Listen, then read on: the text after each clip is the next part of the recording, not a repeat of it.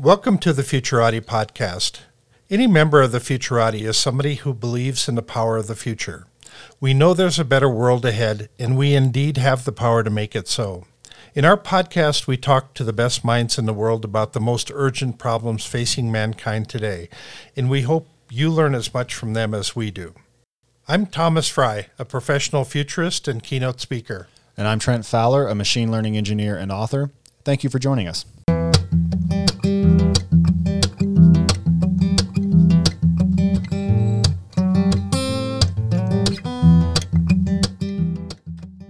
Good evening, everyone, and thank you for listening to the Futurati podcast. Tonight, we're joined by Vance Crowe. Vance is the CEO of Articulate Ventures, a strategic communications company in St. Louis, Missouri, and is a non resident fellow at the Center for Conflict and Peace Studies at the Seton Hall School of Diplomacy.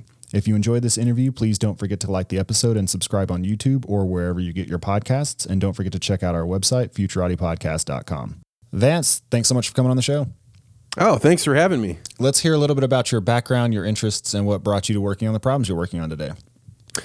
Well, I grew up as uh, a middle child of seven in central Illinois, and all I wanted to do in the world was to leave my small town. and so I, uh, I went to uh, college and studied communications. I had no idea what I would do with that. But when I got all the way through at the end of school, I, um, I took an internship with a PR firm. And uh, it only took me a, a, couple of weeks in that internship to realize I'd made a horrible mistake with my education and I needed to leave it all. And so I did uh, what any um, young kid that's like disillusioned with the world, I became a deckhand and uh, traveled around the uh, Western Hemisphere on a ship, just uh, paying my way by being a deckhand.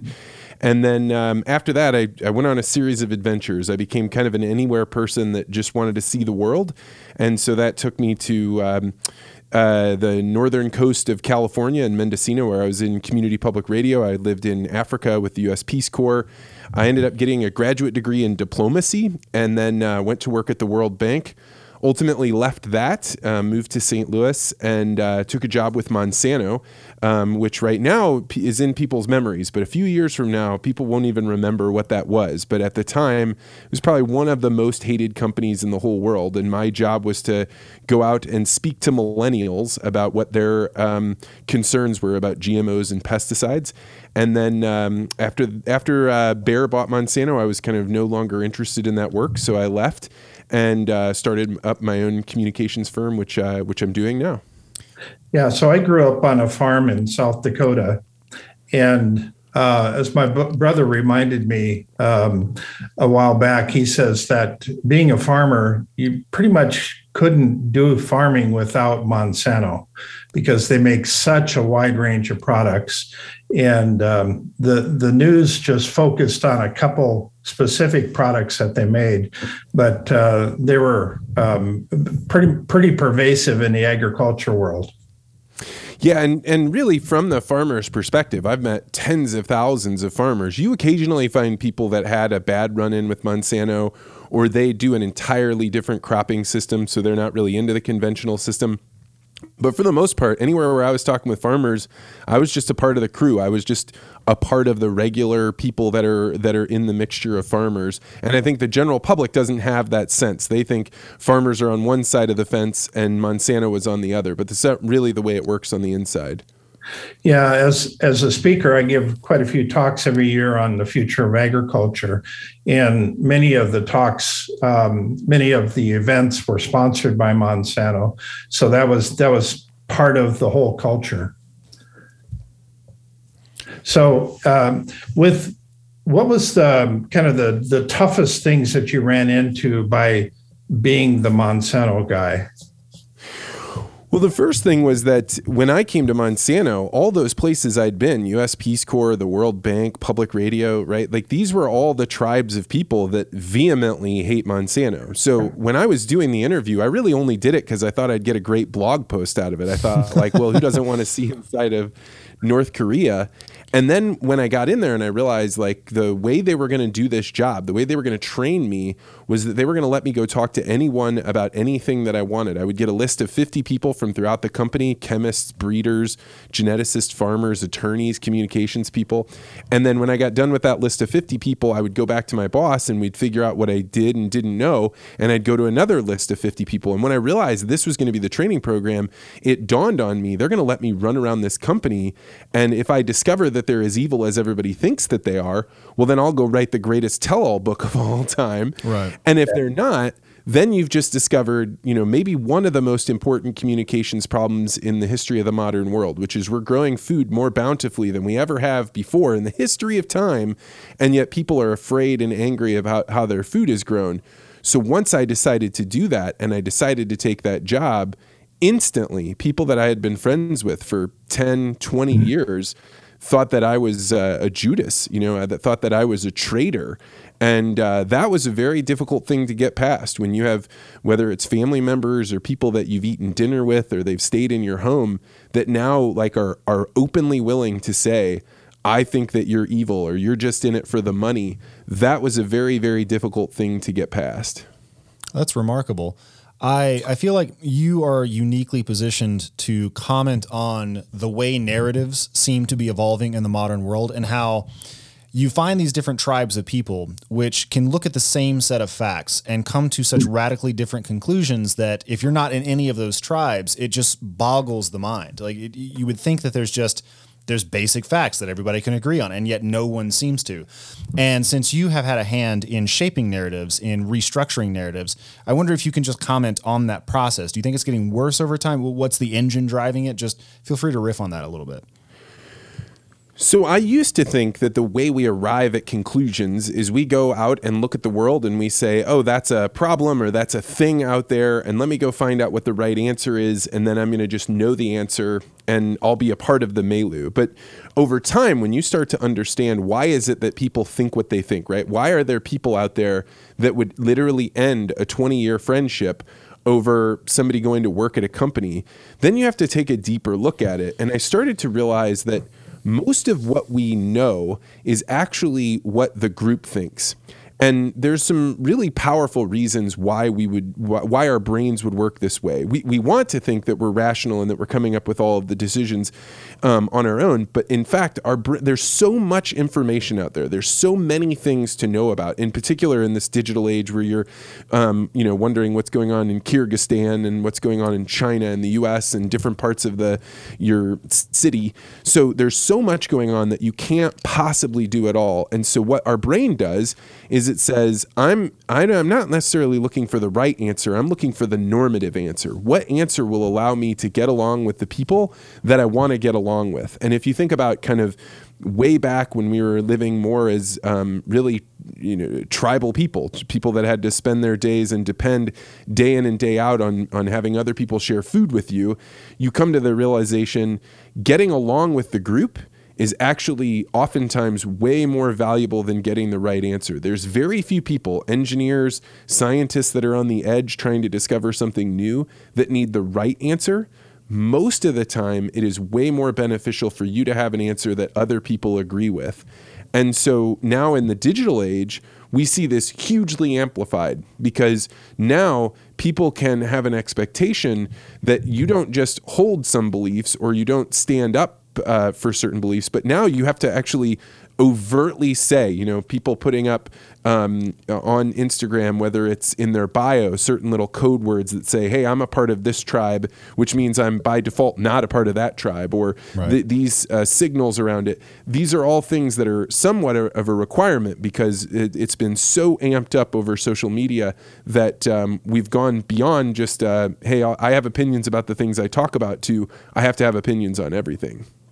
Yeah, I've been describing myself as I, I, I subscribe to several competing echo chambers, and uh, is, which is code words for I'm trying to stay balanced. So, Well, I remember when it used to be that uh, you were considered balanced if you listened to NPR and you read the New York Times and you watched Fox News, right? That was supposed to be like a well balanced news diet. And I don't think anybody would think that even came close to covering the whole panoply of different ways of, of viewing the world at this point. You, you, you would be seen as um, somewhat old fashioned if that's what you thought was a, a well balanced media diet now. So, what do you think is required to break out of that? Like, how much hope do you have that individual people or just society at large will be able to take a more reality first, proactive approach to thinking through issues?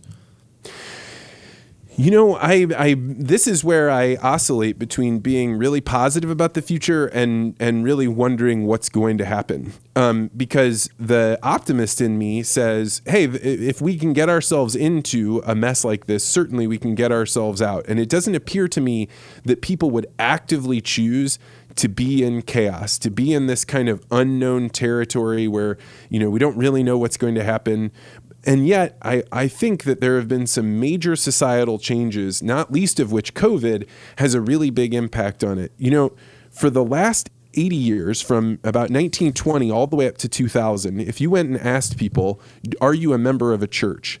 About 70% of people would say, Yes, I regularly attend some kind of church group.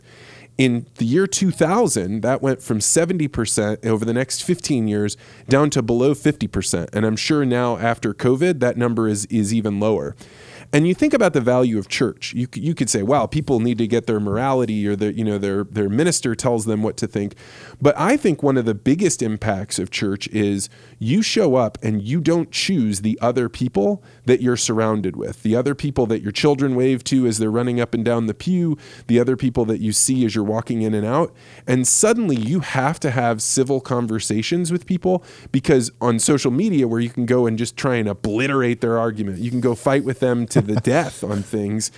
You can't do that in, in at church, or you can't do that at the Rotary Club or your bowling league, because if you do, you're the one that's going to be ostracized, not that person, and and you don't have the ability to push people out. And I think it's that soft space where people actually get together, they see one another, they're pushed to talk with people that have different views than them, that opens you up to say, oh, wait, my bubble narrative, like we were talking about before, maybe could have some more nuance there. So until people start meeting in physical space again and, and really in mass, probably far larger than what we were doing before COVID, I, I don't know that this problem will be resolved. So this this sounds like the bowling alone thesis, right? That over time the the fabric of civil society has has worn thin, and now there's much less uniting us than was once the case. And it sounds like church in this context functions as a as, as a way of bringing different bubbles together such that it's impossible to maintain the illusion that this is the only way of interacting with the world.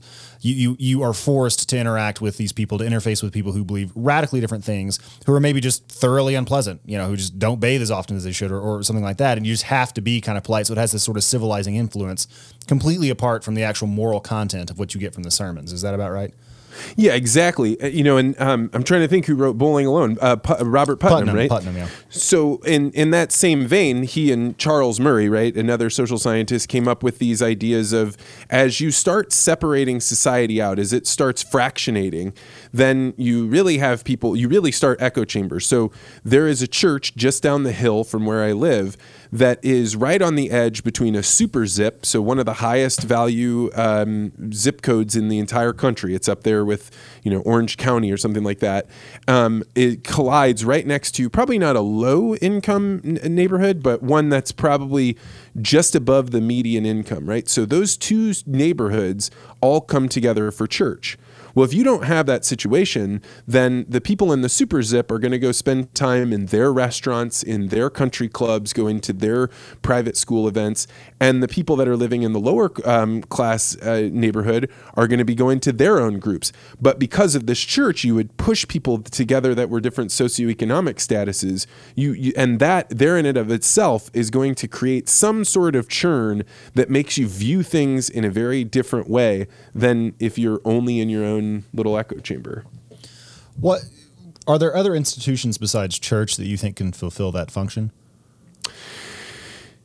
Yeah, I think church was a big one um, for for a long time. I think that uh, many of the other clubs that we have, you know, that there's a reason why Rotary clubs were so popular. I think when um, people came back from the various wars, and you had these um, veterans groups that would get together, I think sports in a lot of ways Yeah. plays this function.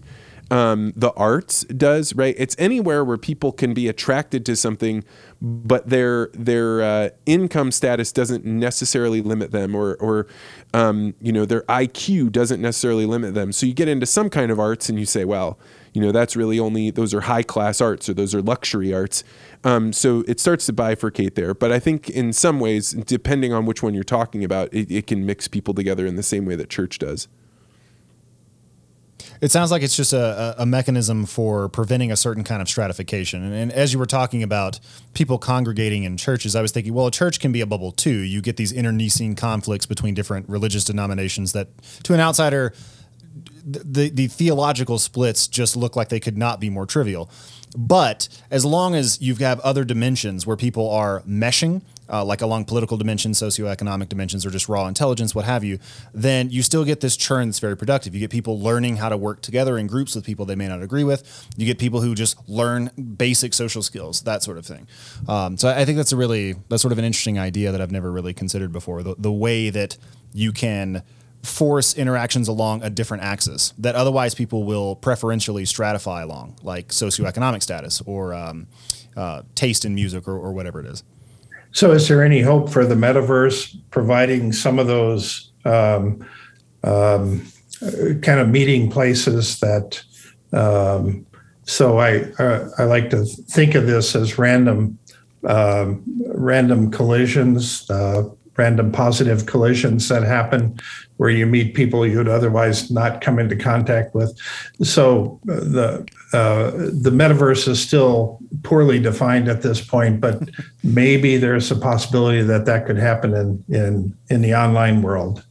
Do you think that that's possible, or are they going to be, be so mm, so seeking the advertising dollars that they want to uh, define themselves as one side of an issue or the other?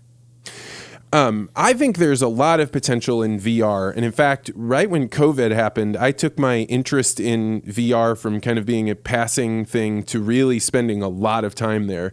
I created um, a bar, a network that I run, um, ended up running our monthly book club inside of there. And you've had a guest on that really talked about um, uh, different ways that people connect. And, and when you're trying to use avatars, there's something that just doesn't feel right about, Yeah. you know, seeing a face that doesn't react.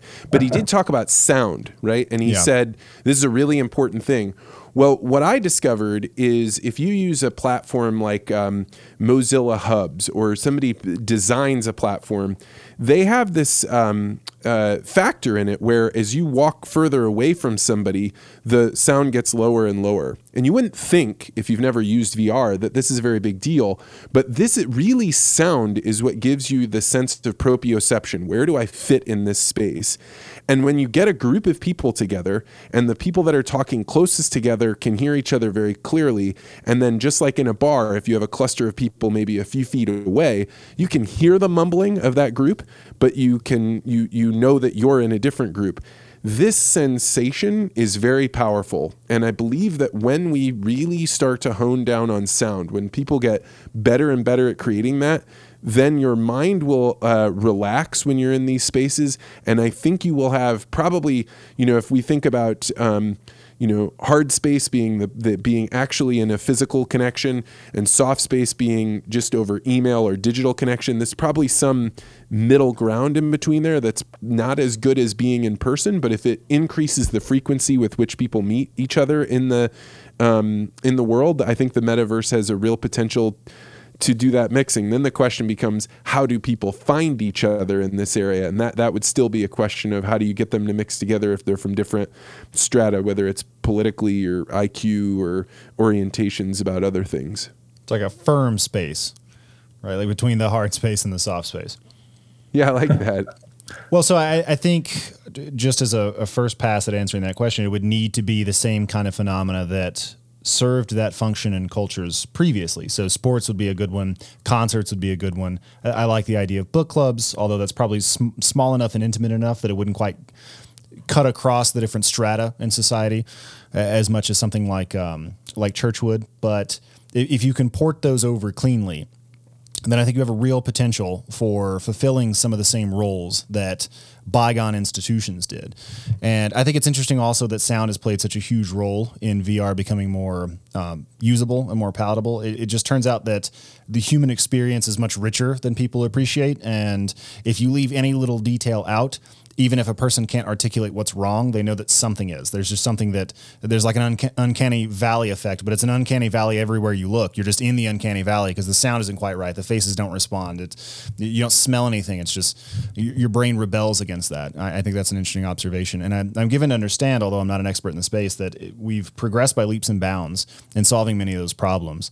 We've uh, we spoke with who was it? Um, Brian Baker on episode three, Thomas. Is, is that who I'm thinking yeah, of? Right. Yeah. And, yeah. and, he, he always talks about what's he called? The barf factor, the, the barf. There's some word for it, right? So if like the lag is too many milliseconds, uh, th- then your brain will just, it will just eject, right? You will just reject the whole scene and it will simply not work. But uh, he's he's told us that a lot of that latency has been whittled down, and it's actually pretty good now. And so I hold out hope that possibly the metaverse could be a place where people could congregate in ways that they used to, and that we can ideally repair some of that social fabric. Although that's an awfully large burden to place on Facebook. And they don't have the a, biggest, they don't have a long history of, of getting that right. I think the biggest challenge is that uh, there's not going to be some large scale fix. So you know, if you read about Robin Dunbar's work on yep. on how many people can be in a community, right? A church congregation has about 130 families in it, right? There's all if you go look around at most of the institutions, about 130, maybe 150. Once you get above that number, the community breaks down because people don't know each other, and therein lies the big challenge. It, the the way that we will get back to probably more um, warm discourse, right, where where people aren't attacking one another, you know, to the blood feud death, is if you're in communities of 130 people where you there's no one that's anonymous, that people feel cared for, that people um, feel like uh, people look in on them even when there's not benefit, social benefit to, to them being looked after. And so there's these factors that come, and it's like uh, they're limiting principles, which is why you don't want to go to the chaos because once you've broken up all these communities, to build them back takes generations. It's not something that can easily be done and probably can't be done without hitting that uncanny valley um, uh, in if they're not done naturally, right? If it doesn't occur kind of on its own. It needs to grow organically. And so the problem really is furnishing a platform for people to do that themselves. There's I don't know that there is any good way to engineer those those kinds of communities. To the best of my knowledge, no attempt to do so has ever succeeded. They they have to occur spontaneously. They kind of build up over time. The connections are ones that are fostered when people are children and they grow older and they kind of know each other and, and there's just these ties that go back a long time and can't really be replaced and once sundered are not easy to repair. And so it's mostly about giving people a place to do that. What do you think will be the future of social media? Given that you have a background in communications, you've worked in uh, well, I don't know, I don't know if I want to say PR exactly. I don't know if that's how you would describe it, but uh, narrative engineering. How about that? Um, I'm not done, sure that's much better. Yeah, right. It's, it's a nice ten dollar word for it. Um, put that on your business cards. But uh, given that you've done all those things, just what's your prognostication for the future of social media? So I think we're seeing it happen already. Uh, I believe there's going to be a huge proliferation of private networks where people say, "Hey, the arrangement I made when I first got into social media, where um, I use this awesome platform with all these features for free." Um, I now realize that this puts me in a community of people I don't really care about that that don't check in on me. The numbers are way too big; they go beyond my Dunbar number, and so I want something else. And so I think people will use different networks. Now, the first ones that spring to mind are people saying, "Oh, I'm going to jump off of Twitter and I'm going to go towards Gettr or Parler," right? But right, I'm Gab. actually talking about something maybe a little bit more. Um, uh, small scale. So um, Andreessen Horowitz uh, funded a company called Mighty Networks. I'm not sure if you guys are familiar with this, no. but I would make that I would make the comparison that it's like a white label Facebook, where um, you have a few moderators. They can choose to set up, um, you know, one big group. They can have classes.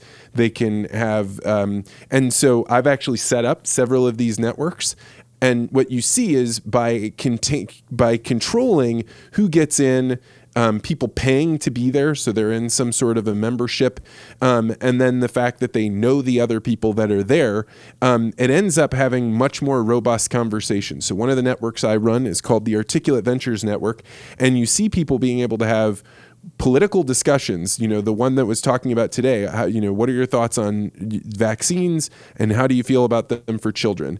It was a really robust conversation with people having diametrically opposed viewpoints, but no one fighting with one another. In fact, asking a lot of clarifying questions, a lot of like, hey, I didn't realize you thought that. Tell me more about this. And so I think that when you create these, I, I think the future will be people paying to be a part of private networks where they end up getting into groups that either are um, think one way, right? So they're on the right or the left or the up or the down political spectrum, or they choose to be in groups where there's some sort of uh, diversity of thought, but that um, other mechanisms keep people from fighting to the death. And so I think that that will grow over time.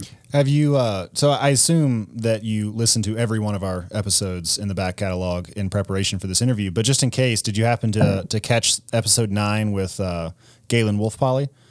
No, I was listening to like how do you stop asteroids from hitting the Earth and all this stuff. also important stuff. Uh, but he is the CEO of Tlon, and Tlon. Uh, which is delightfully easy to say, is the parent company for Urbit, and they are trying to build.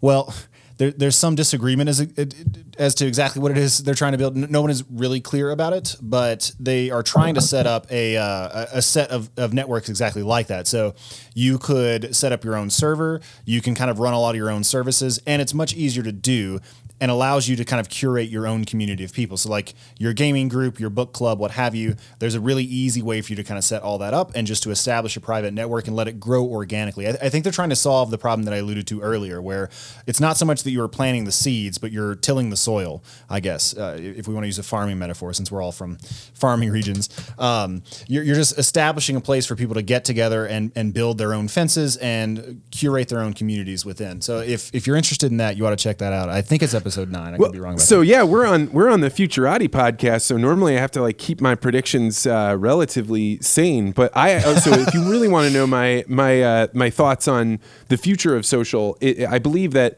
people owning their own so, uh, servers and the concept of digital sovereignty yep. will become of paramount importance. There will be almost nothing more important than that, and people will, I believe, someday hold their own servers in their house the same way that you have an air conditioner in your house or some other large scale uh, appliance. And um, and and the idea of connecting Urbit being a perfect example, having different networks that you're already with, people saying, we treat data in this way, we treat your information in this way, we connect you with other people that are like you, I think is is almost a, a certainty. And I, I believe that some form of cryptocurrency will, will be around to have people pay the fees that say, yeah. hey, we're willing to be a part of this group, so we're willing to pay into it in a way that's a little bit more difficult with things like credit cards right now. You might be interested also in episode 59 we uh, we interviewed Irene Ng, who is the CEO of DataSwift, and they are doing that exact thing. So DataSwift is setting up personal servers and trying to solve the problem of collating all your identifying information and giving you an easy way of choosing when and how to expose that information. So instead of it just being out there for anybody who wants to Google it, like your doctor can look at certain things, your uh, like the whoever runs the HOA can look at other things. If they're running a credit check on you, they can look at things, and otherwise they can't. And so she's trying to put rails under the concept of digital sovereignty. And so I think you might also be interested in that episode as well. Yeah, one one thing I've found is that when you talk about uh, future technology, twenty years in the future, that there are no there there's no sides drawn yet, um, and so people can have um, decent conversations about some technology that might be coming without already having formed an opinion. And so pushing things 20 years into the future, um, it, it creates a whole different battleground, so to speak.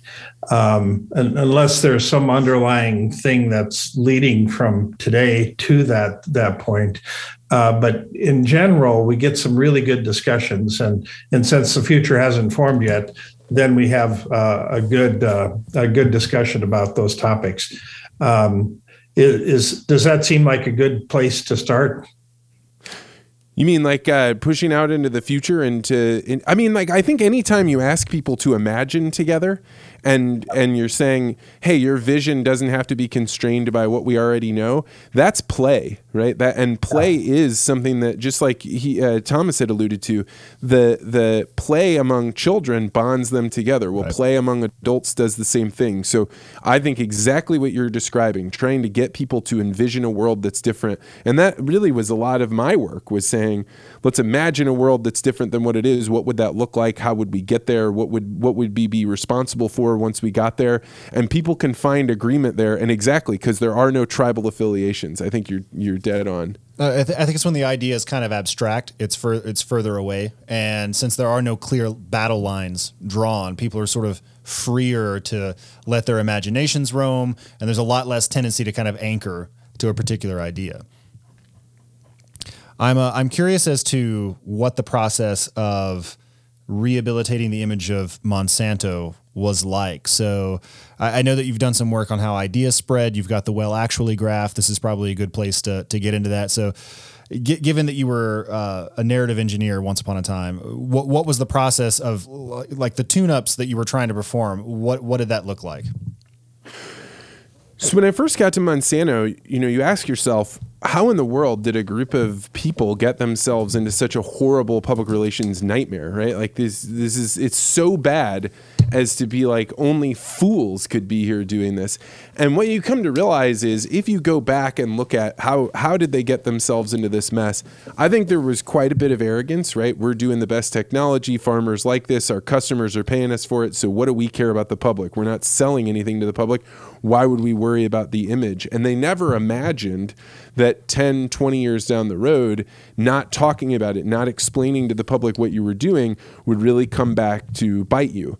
And one of the things that had happened was when they first started to say, like, oh, maybe we should send some scientists out there to talk, you sent people out there, and, and we've seen it during COVID, where they're talking in scientifically, technically precise language. So they'll never say, always or never, right? So if somebody says, "Do you think these GMOs, um, you know, c- c- could cause cancer?" They'd be like, "Well, it's very unlikely, you know, or is the statistical probability?" But they would never say never in the same way that a communications person who's much more willing to be hyperbolic or be, you know, overgeneralizations. And so what ends up happening is you're sending out these scientists that end up getting into these conversations where the public is speaking one language and they're speaking another, and they went horrible. And you would hear these stories of scientists being like, I, I got mobbed by 200 people that were so irate with me, I'm never going out to do it again. And so then the company started saying, like, we're not going to send anybody out there. and so when I got there, the question became, well, how do you start a conversation with a group of people or or the mass, the the, the masses in general? You know, I my actual job title was director of millennial engagement and they would say well we want you just to go out and talk to millennials. Because the problem was so bad that that was as, as detailed as they could get.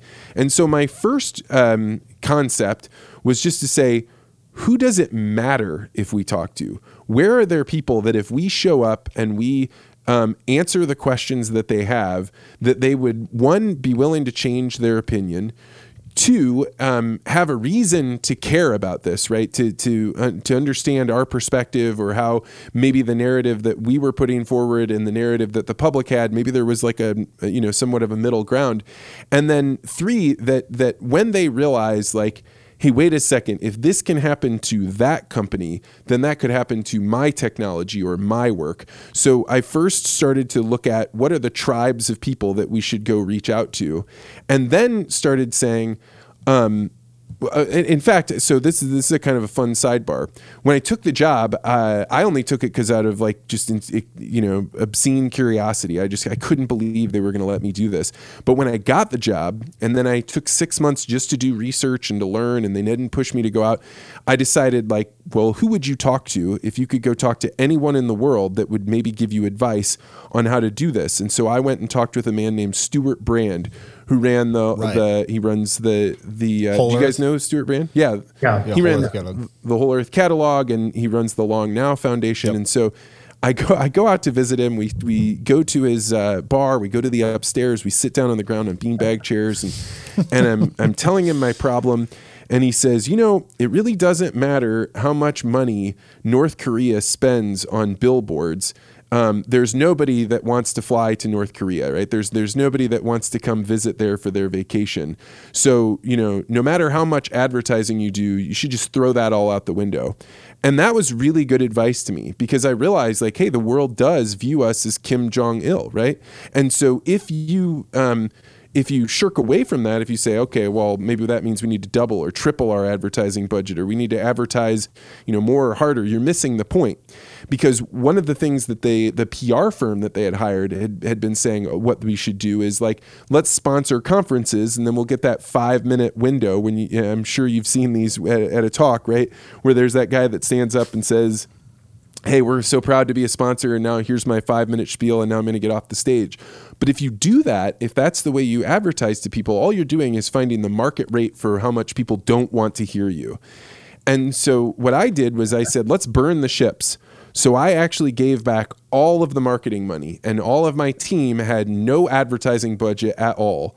And what we said was, let's go find people that they are interested in hearing the answers, our answers to their questions.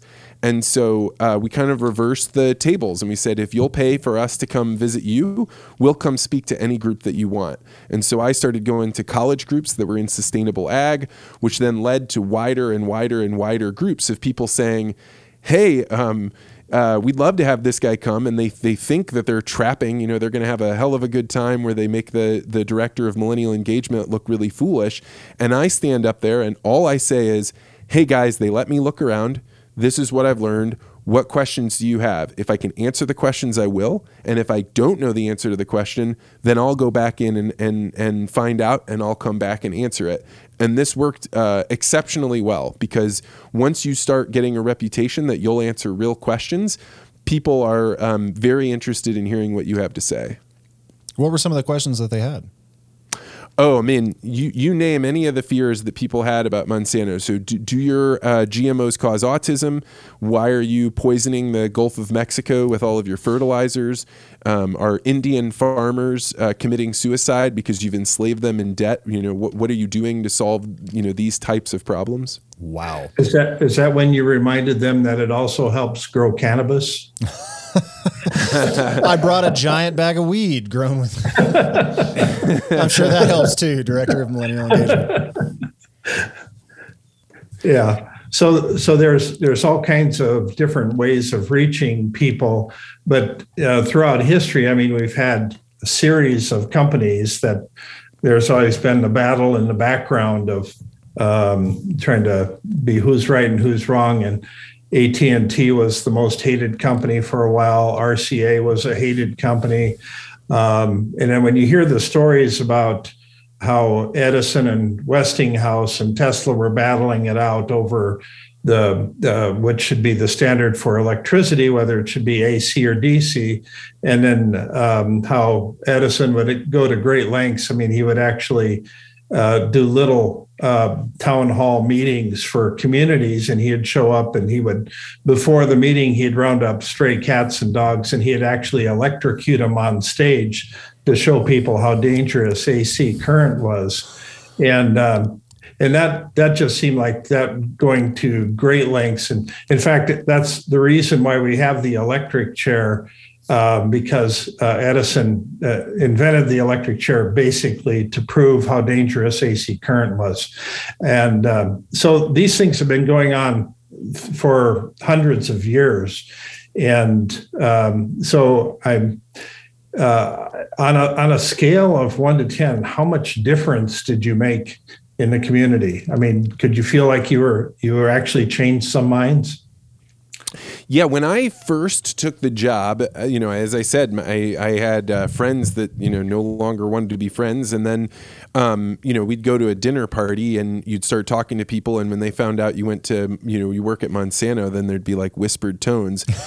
One of the things I realized when I was there um, is that most of the time when I would talk to people, they would say like, "Oh, you work at Monsanto," and then they'd look over their left shoulder, and then they'd look over their right shoulder, and then they'd say, "I don't have a problem with you guys, but I got a friend that thinks you're evil."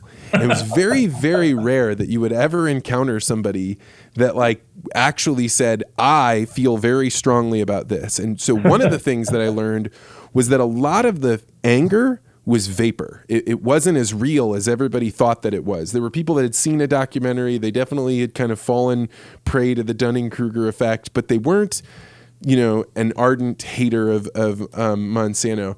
And then on top of that, then um, you started seeing like the there was a huge push by the activist groups against GMOs. And I believe that the work of my team and other people that were saying, hey, we should definitely do what we can to let the public know the benefits of GMOs, um, or at least that they shouldn't fear them. You know, the, the non GMO pressure that we saw in grocery stores and all over the place that was growing, growing, growing has not only stopped, uh, it started to rescend. Less and less people participate in the non GMO verified project. It started going backwards.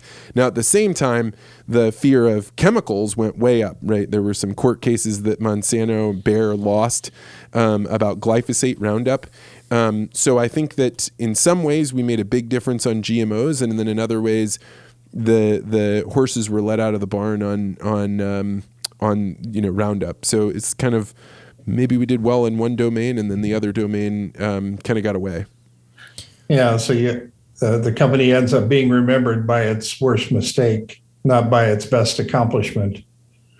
Um, and that that's true in lots of cases. So, um, so where um, now when when Bayer took over Monsanto, how did that change things then? Radically. So um, Bayer is a gigantic company. You know, when when people would be upset that Monsanto was you know such a large player in the ag space, they were relative to the other six players. And then um, and then there was a time when basically market consolidation happened. So mm-hmm. um, Bayer bought Monsanto, Syngenta bought um, what they buy, not um, not BASF. So anyway, there was there were six companies, and then there ended up being four, and uh, and so there was a big amount of consolidation. And when Bayer came over and took over, they basically slowed everything way down. They they are long term, very slow moving, very consensus driven, almost all the decisions coming out of Germany. So you went from having what some might describe kind of a cowboy culture of like, we're going to do innovation, we're going to try things, we're going to break things, we're going to um, experiment in ways that nobody's done before, which is what made Monsanto a big leader all of that was gone and and Bayer tried Bayer did has taken it in a very different direction. Um, but I think that's actually true of of uh, all of ag. There's been way way less innovation. And I would actually say this is a function of if you allow activist pressure or consumer concerns to get so out of control, it, so maybe to back up a step, one of the things I often tell people, particularly in the activist world, when I'd be invited to those groups, I would say, many of you don't actually realize that the work that you're doing, that you are trying to stop this uh, company that you think is too big or too powerful you go out and scare the public. Well, these large companies, what they do is they go to the government and say, you know what, you're right. It is scary we should do some more testing. Why don't we add two more years of testing on, and let's just say $10 million more of fees and licensing and you know people to check in on us? Because to the large company, when there's only five other competitors, that's no big deal. But all the other new market entrants, the people that would come in and disrupt, now they need $20 million and you know all this extra time. So you were creating a bigger and bigger and bigger moat. So the very thing the activists didn't want to do, have this large company, was the effect effect of all of their work trying to get the public to be afraid of this. And so now what you have are the only companies that can ever take a new chemical to be uh, registered so that that way they can use it in crop production or a new GMO is if you have hundreds of millions of dollars. It's okay if you miss through the regulatory process.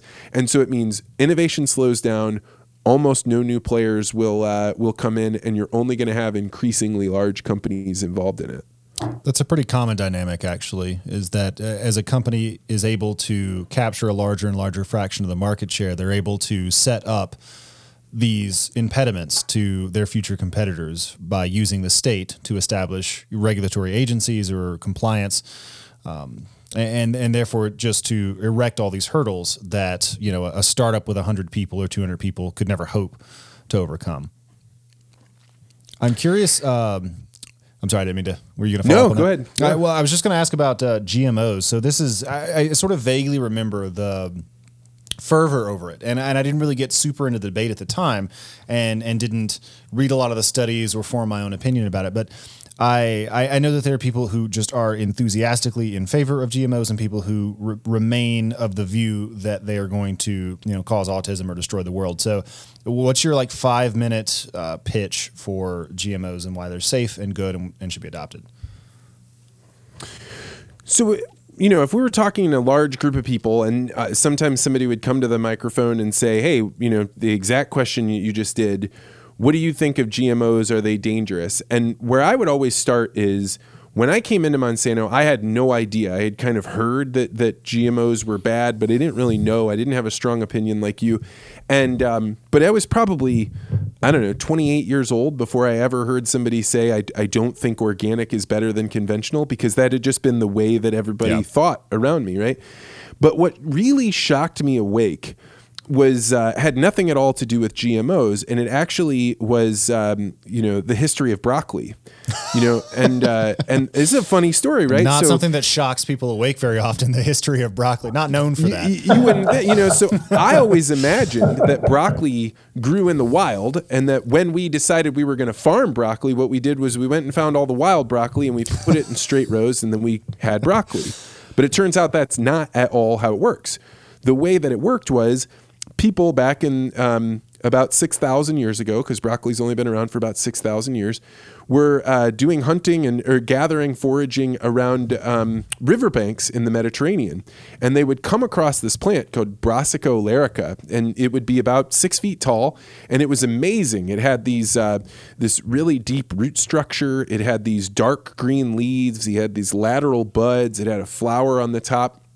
And it turns out if you came across this plant, you loved it because you could eat almost the entire thing. And somebody figured out along the way hey, wait a second if we take the one with the bushiest seed pods at the top and we eat all the other ones, but that one, we just take those bushy seed pods and we take the seeds and we lay them out, then the next year when we come back, they're all going to have this bushier seed pod. And so if you keep doing that every year, you put them down and you keep selecting for the one with the bushiest seed pods, eventually that selects so much that you have this big bushy seed pod and you get broccoli. Now that's amazing, right?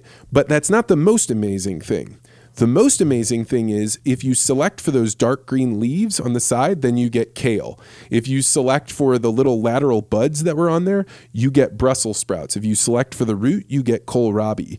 And so this one plant gave us, I think, six plants that all children love to hate. And it was this like shocking realization that I knew nothing at all about how we got the vegetables that we grew. And this was selection is actually the selecting of thousands of genes. And you're just saying, hey, we're going to choose these out. So then when you start moving in the direction of GMOs, then you start asking yourself, well, when we were doing selection and these were natural selection now we're going to take instead of saying we're just going to we're just going to plant this and see what comes up now you're saying we're going to find the one gene that uh, we're going to put in exactly this spot and the only way it will grow the only way it will do what we want it to do the only way that we will allow it to to continue to propagate is if on this entire structure it fits right into that spot. And so it's very, very precise. In fact, it's a lot more precise than other kinds of breeding.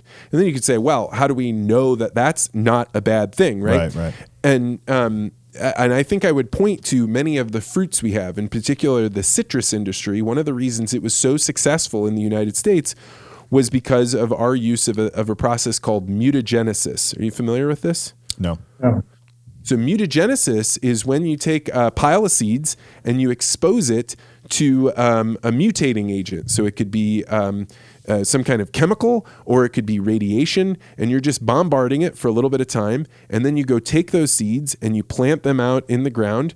And then whatever grows up, you're like, hey, it turns out this, when we uh, did mutagenesis to this grapefruit, they produced one with this really reddish color, these Texas red, kind of looks like the ruby red grapefruit. These are amazing. They grow really well. We're just going to start taking that and putting it into production.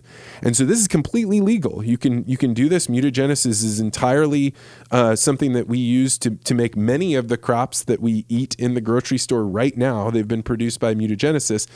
GMOs, when you're talking to the scientists that were making genetically engineered crops versus these, they were saying, look how much more precise this is. We, you know, we're we're not just like slamming ACs, T's, and G's in, into this one and saying, you know, come what may. We're instead saying we want to do this exact code right there. So then you could keep going further and you could say, well, how do we know that, that that's safe?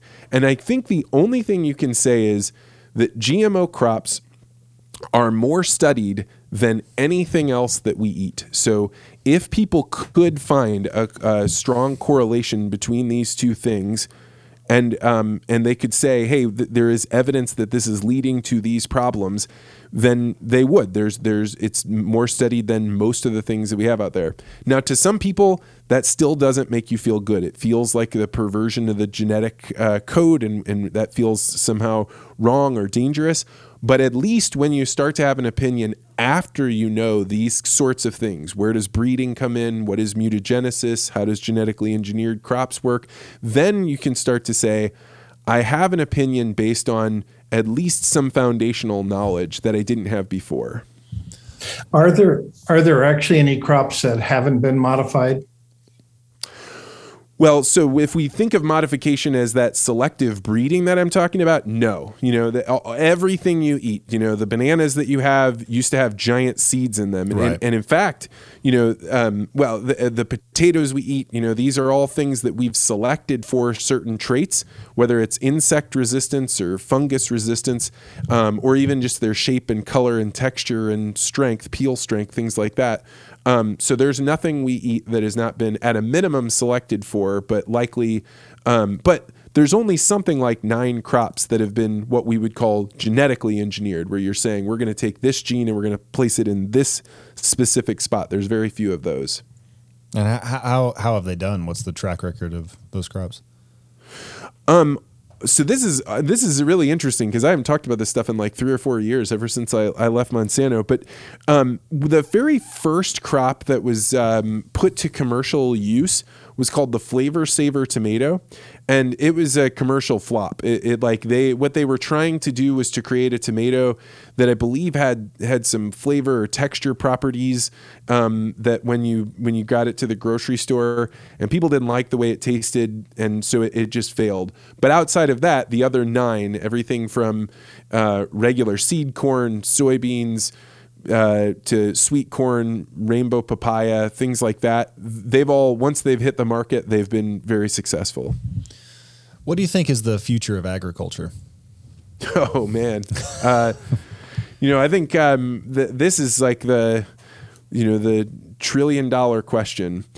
I, I think that um, John Deere just released an autonomous tractor, right? So that their their belief is you're still going to use the same size tractor um, that we were using when you have a person in them. Only what you're going to do is be able to remotely drive it or have the driver, you know, not not necessarily even need to be in there. I think that's a short term vision because I think that it's far more likely that um, the benefit of robotics in agriculture will probably become much, much smaller. It will probably be fleets of. Um, of drones and drones probably being on the ground trying to do things like detecting different insects so that that way you can go in there and spray very precisely in just a small area of your crops i think that um, that uh, land ownership will likely continue to consolidate for quite some time.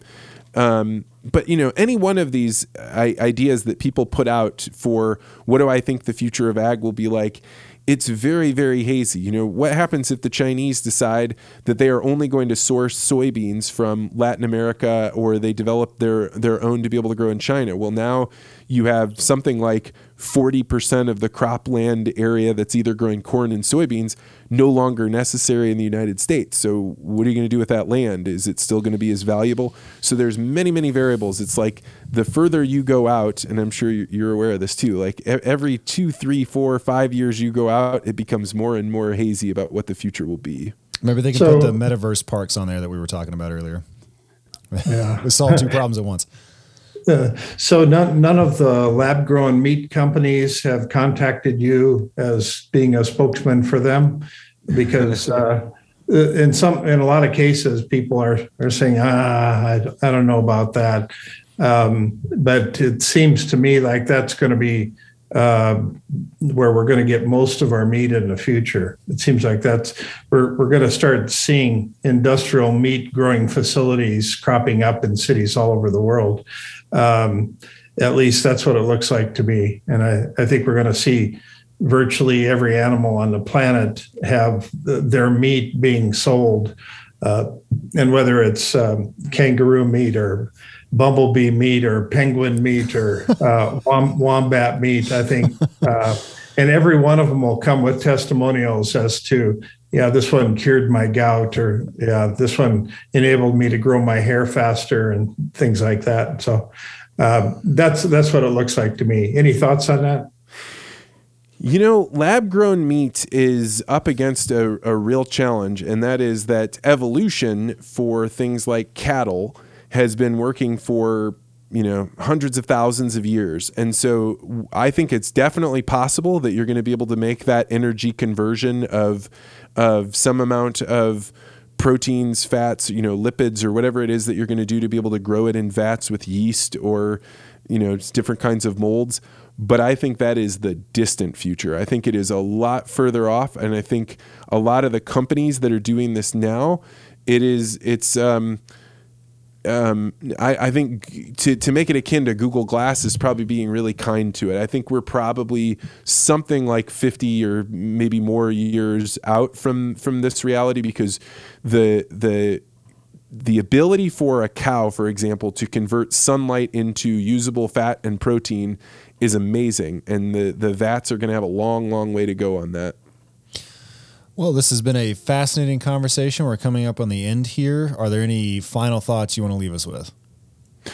Man, I really enjoy your podcast. I was honored to be uh, to be invited on here. You've had some really amazing people, and uh, it's just fun to, to talk about Monsanto and ag. It's uh, it's uh, it's an exciting thing, and it's uh, agriculture is one of those things that impacts everyone, but most people don't know a farmer, and so it's it's good to have these conversations and try and expose yourself to new ideas like this. 100%. Thanks very much.